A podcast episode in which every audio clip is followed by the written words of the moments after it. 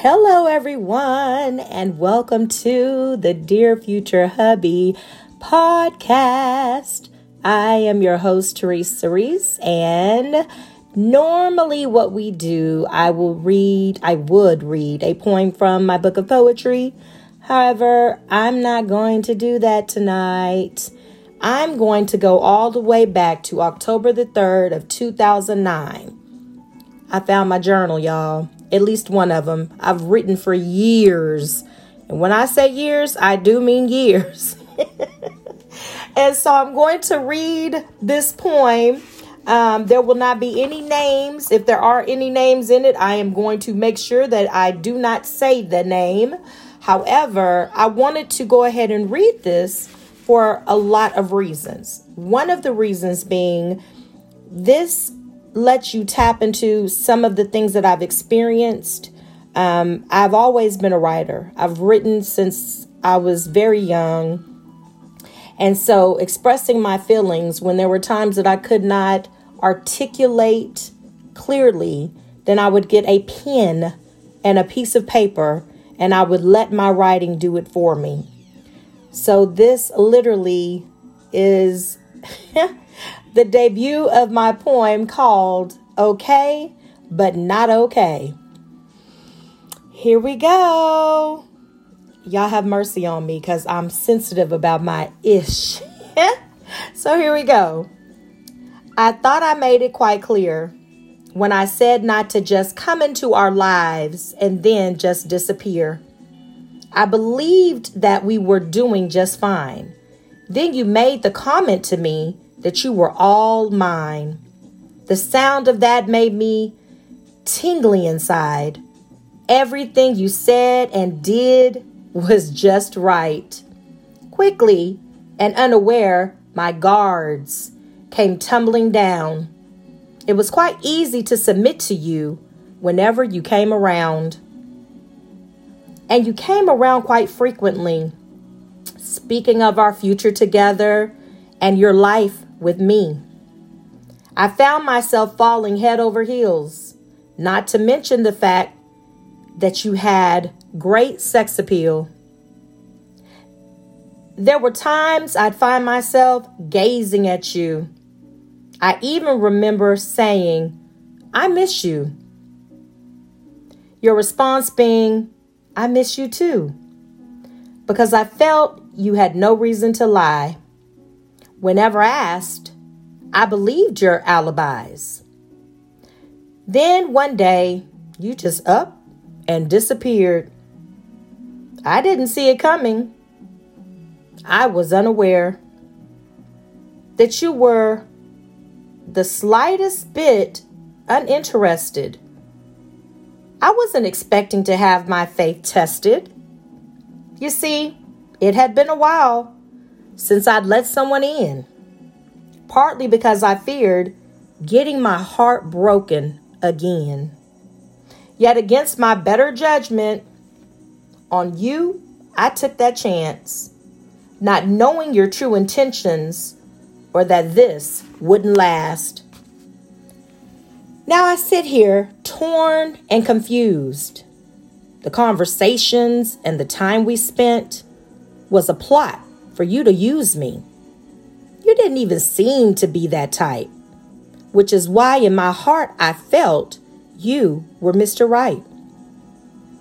Of course, once again, I managed to deceive myself.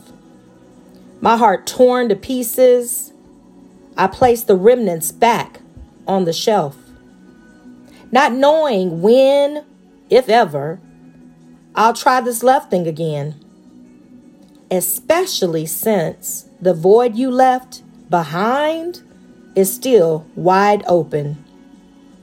How do I get closure when a victim of the disappearing act? How can I heal quickly? Huh. How can I combat that? You left like we hadn't even shared space in time.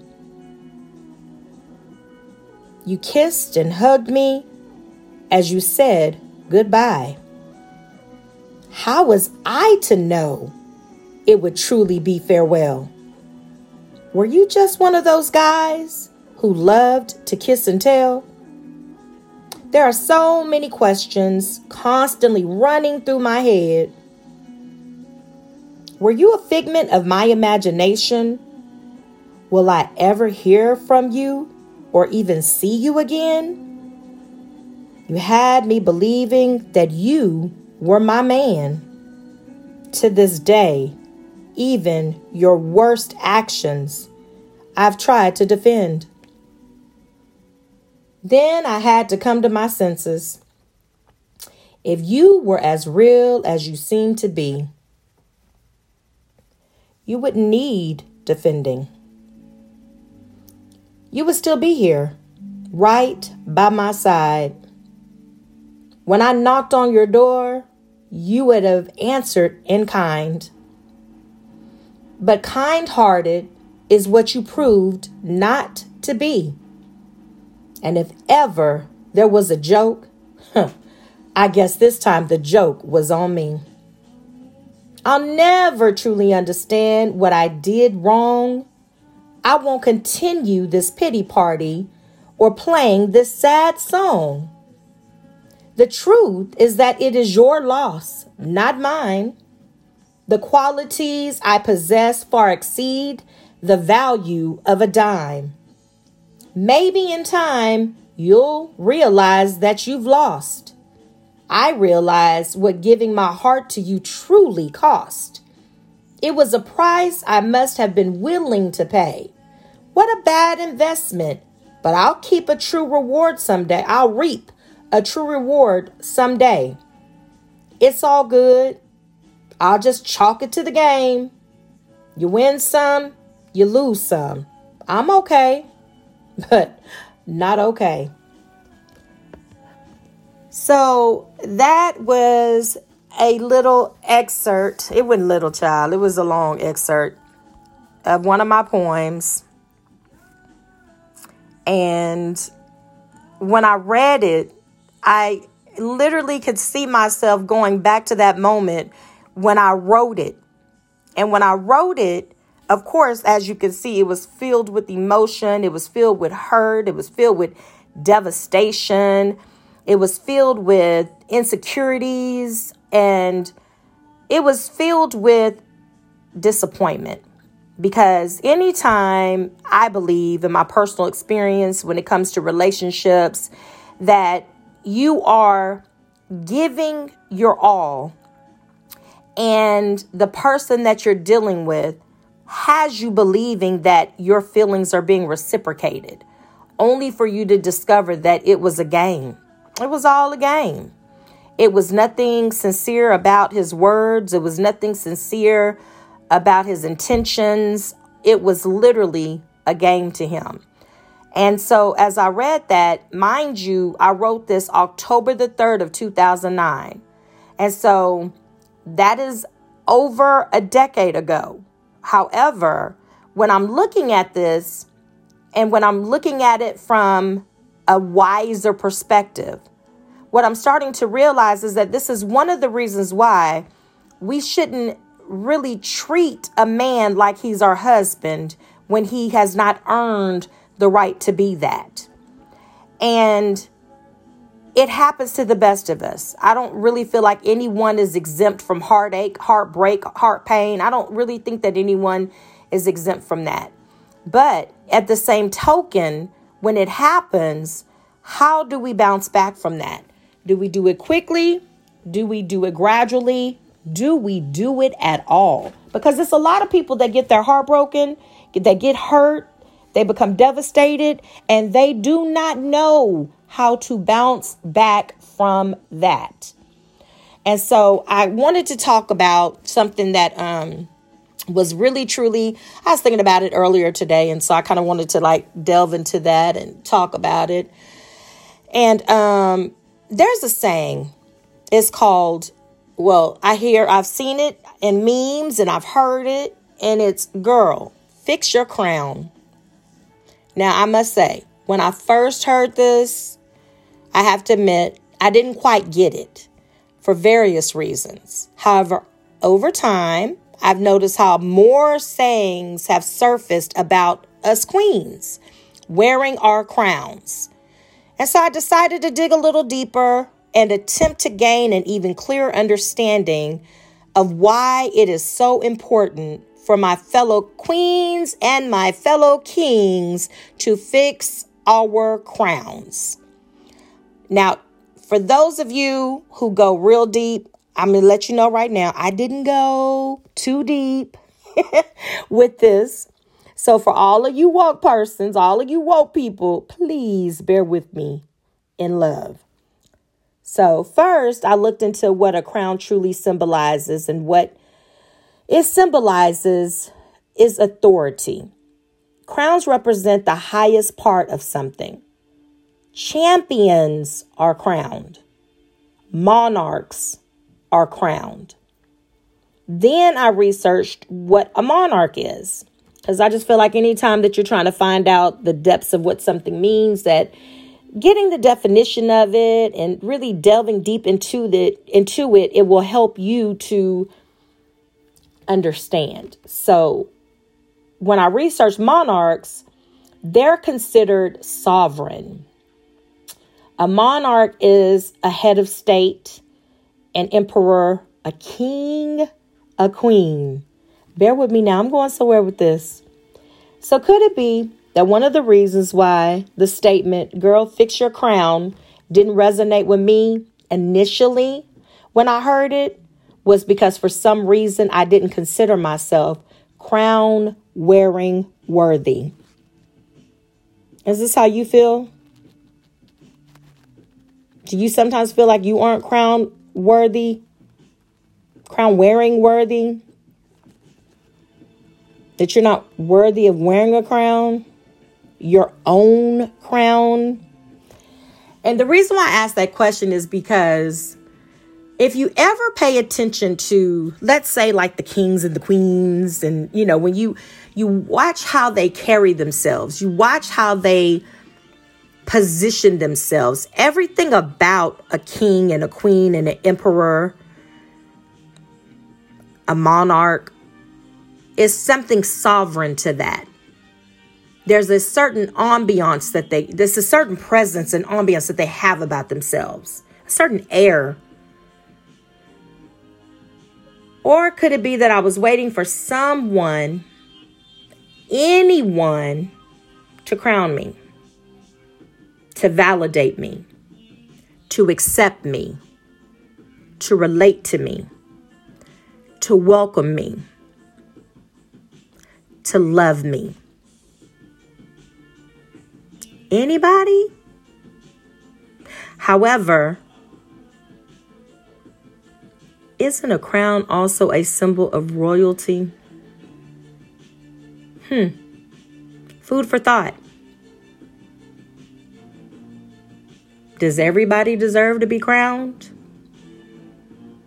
Does everybody walk in royalty? Does your crown fit you? Just something to think about. But last I checked,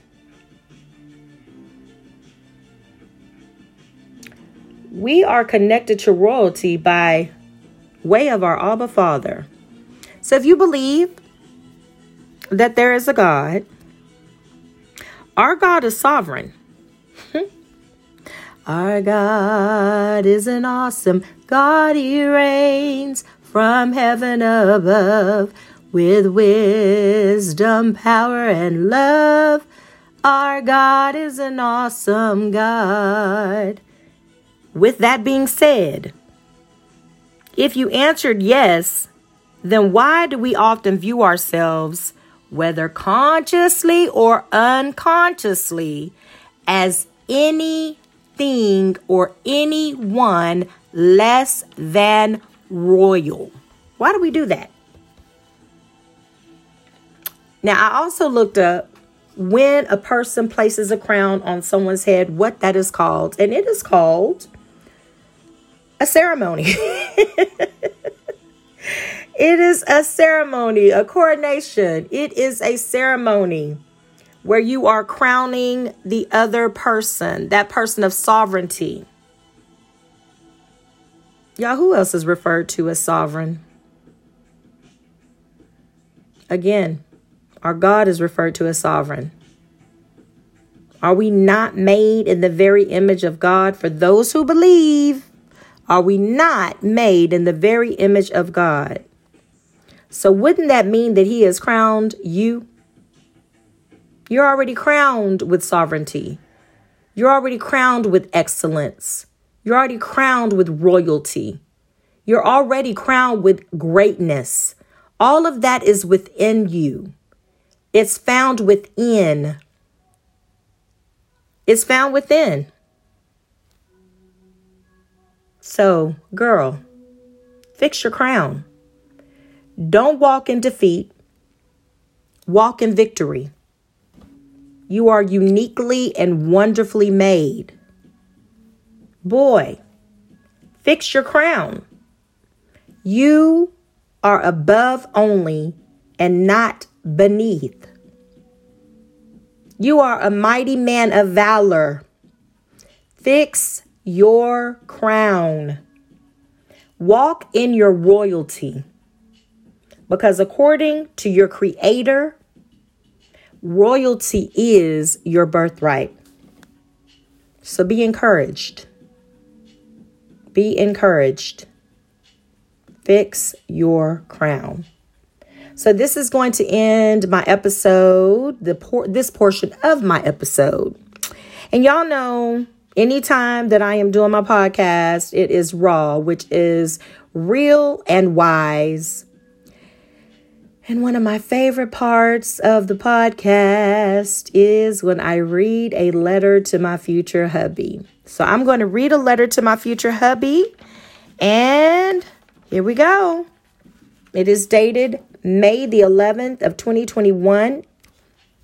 And it says, Dear future hubby, I took a stroll down memory lane today. This happens quite often, you know. However, as I took this stroll, I thought about as a child what some of my favorite things were. I loved writing poetry. I spent so much time writing fiction stories too. The imagination of a child is so amazing when used in a healthy way. Writing was definitely one of my favorite pastimes. I still love writing in this to this very day. It relaxes me. I also remember my from my childhood, my Raggedy Ann lunchbox with the matching cup. My mom used to buy my brothers and I theme lunchboxes, and mine was Raggedy Ann. Do you remember them? Raggedy Ann and Andy with the red hair, the real bright red hair, made of yarn, I do believe. And of course, I remember some of my favorite shows. One was a cartoon called Fat Albert. The other was a TV show called Good Times. Oh, how I used to sit right in front of that television watching Florida Evans and James Evans, Thelma and JJ and Michael. And I also remember Janet Jackson playing the character Penny. Oh, how I resonated with Penny on so many levels growing up. And guess what? As life would have it, my mom and I had the honor and the privilege of watching Janet Jackson perform live a few years ago. Not only that, a few years before that, Actually, I think it's the opposite. A few years after that. No, no, no. It was before. I'm sorry, y'all have a tumor in my brain. I have to, time is weird for me. So it was a few years before that. I had the honor, the privilege of meeting Miss Bernadette Stanis, also known as the character Thelma on Good Times in Atlanta, Georgia. She kept telling me how she liked my eyeshadow. as she took a photo with me and autographed my own personal copy of her book entitled Situations One on One Relationships the good, the bad, and of course, she didn't say that part, but it says, and the ugly. She is still so very beautiful to this day. Isn't it amazing how two beautiful actresses whom I admired in my young adult, well, actually, in my young years and in my young adult life, who I grew up watching literally as a child, that it would come back to me full circle. And I was able to see them not only grow up to be phenomenal women, but I was also graced to meet one of those beautiful women in person and have small talk with her about my eyeshadow. and then a few years later, watch the other person perform live and in living color. Wow. I never truly processed the magnitude of these awesome experiences until this very moment. I am in awe of God. I didn't pray for those moments to come around full circle, but they did. Now, how dope is that? What were your favorite television shows growing up? Did you have a memory of something way back when that has left a lasting impression upon you to this very day? Did you have a favorite lunchbox experience like I did? One thing is for certain whether you realize it or you don't, what is for you is truly for you. I love you. Love Teresa. So I hope that y'all have the most amazing evening, morning, afternoon, whenever it is that you hear this episode. But please do me a huge favor and take care of yourself because there is only one you. Signing out, your girl Teresa. Y'all have a blessed one. Bye.